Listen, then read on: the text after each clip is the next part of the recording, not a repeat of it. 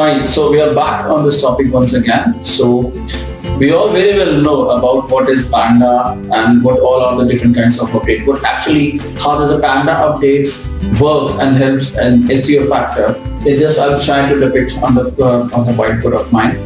Fine. So earlier, when Navneet Panda was working on Google on some artificial intelligence, that is AI and machine learning, fine. Earlier, with the help of his machine learning knowledge, the uh, the previously Google was having a kind of an X kind of machine learning scalability like he was able to identify till X level of, of, of the websites and how the websites would are and with the help of this algorithm which Navneet defined uh, Google was able to work or till upraised till the level Y where he was very easily able to segregate the good websites and the bad websites. Now what are these good websites and bad websites? So with the help of this algorithm, Google actually can segregate the websites in two parts. One is a website which people likes and also the websites which people does not like. So there are various factors on which the liking or not liking of these websites are being based.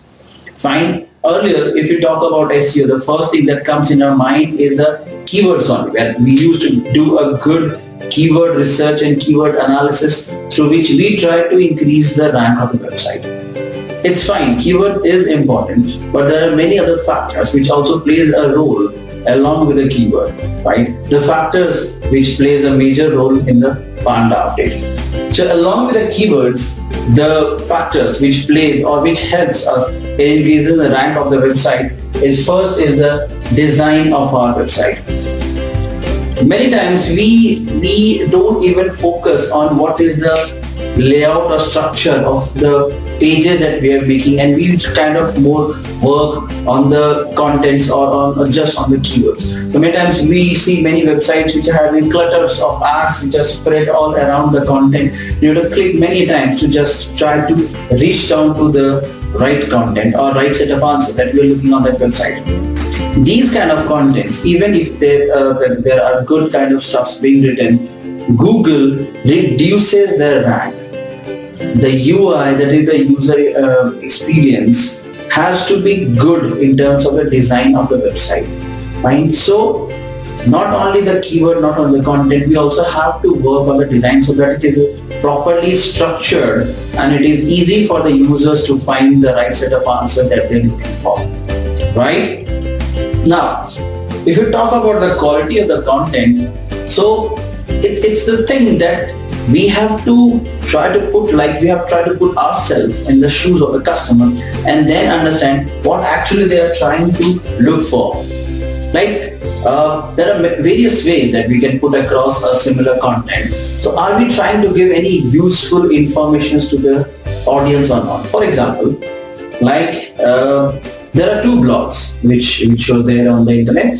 First blog is that it was written learn to earn money online and in second blog it is written 10 tricks to learn $1 per day.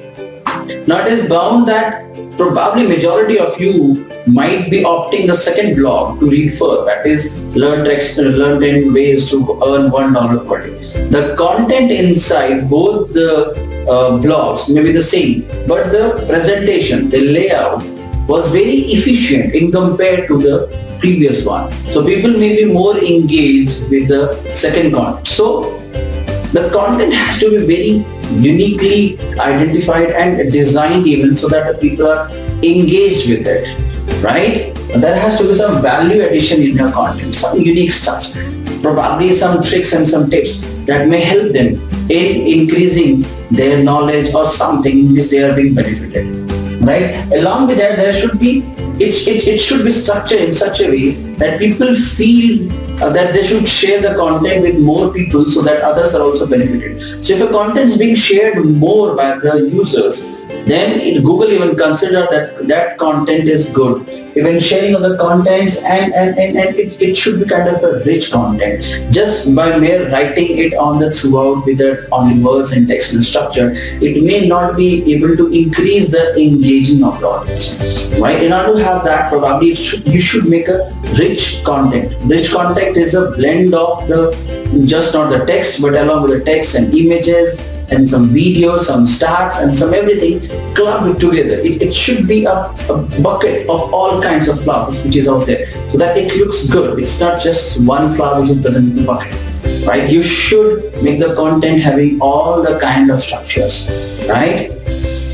Along with that, one of the most important factors along with these two, which plays a role in Panda update or even in increasing the SEO ranking is your usage metrics, right? The first point is like time on the site, like what, how much time do people spend on your website? Second is the bounce rate, right? Third is the browsing rate, right guys? Then there is CTR from SERP SERP stands for Search Engine Result Page. It is a page like whenever we are searching anything on Google, the display which comes in front of us, it is called as an SERP. And CTR stands for Click-Through Rate.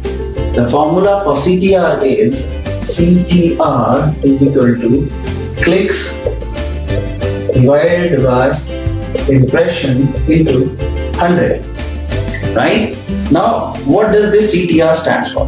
Like suppose if I'm searching certain keywords and my website or my web page is qualified to come up on the Google's SERP, but I'm not getting the clicks, means my CTR is going down, my impressions are increasing, but my clicks are going down. So the CTR should be high.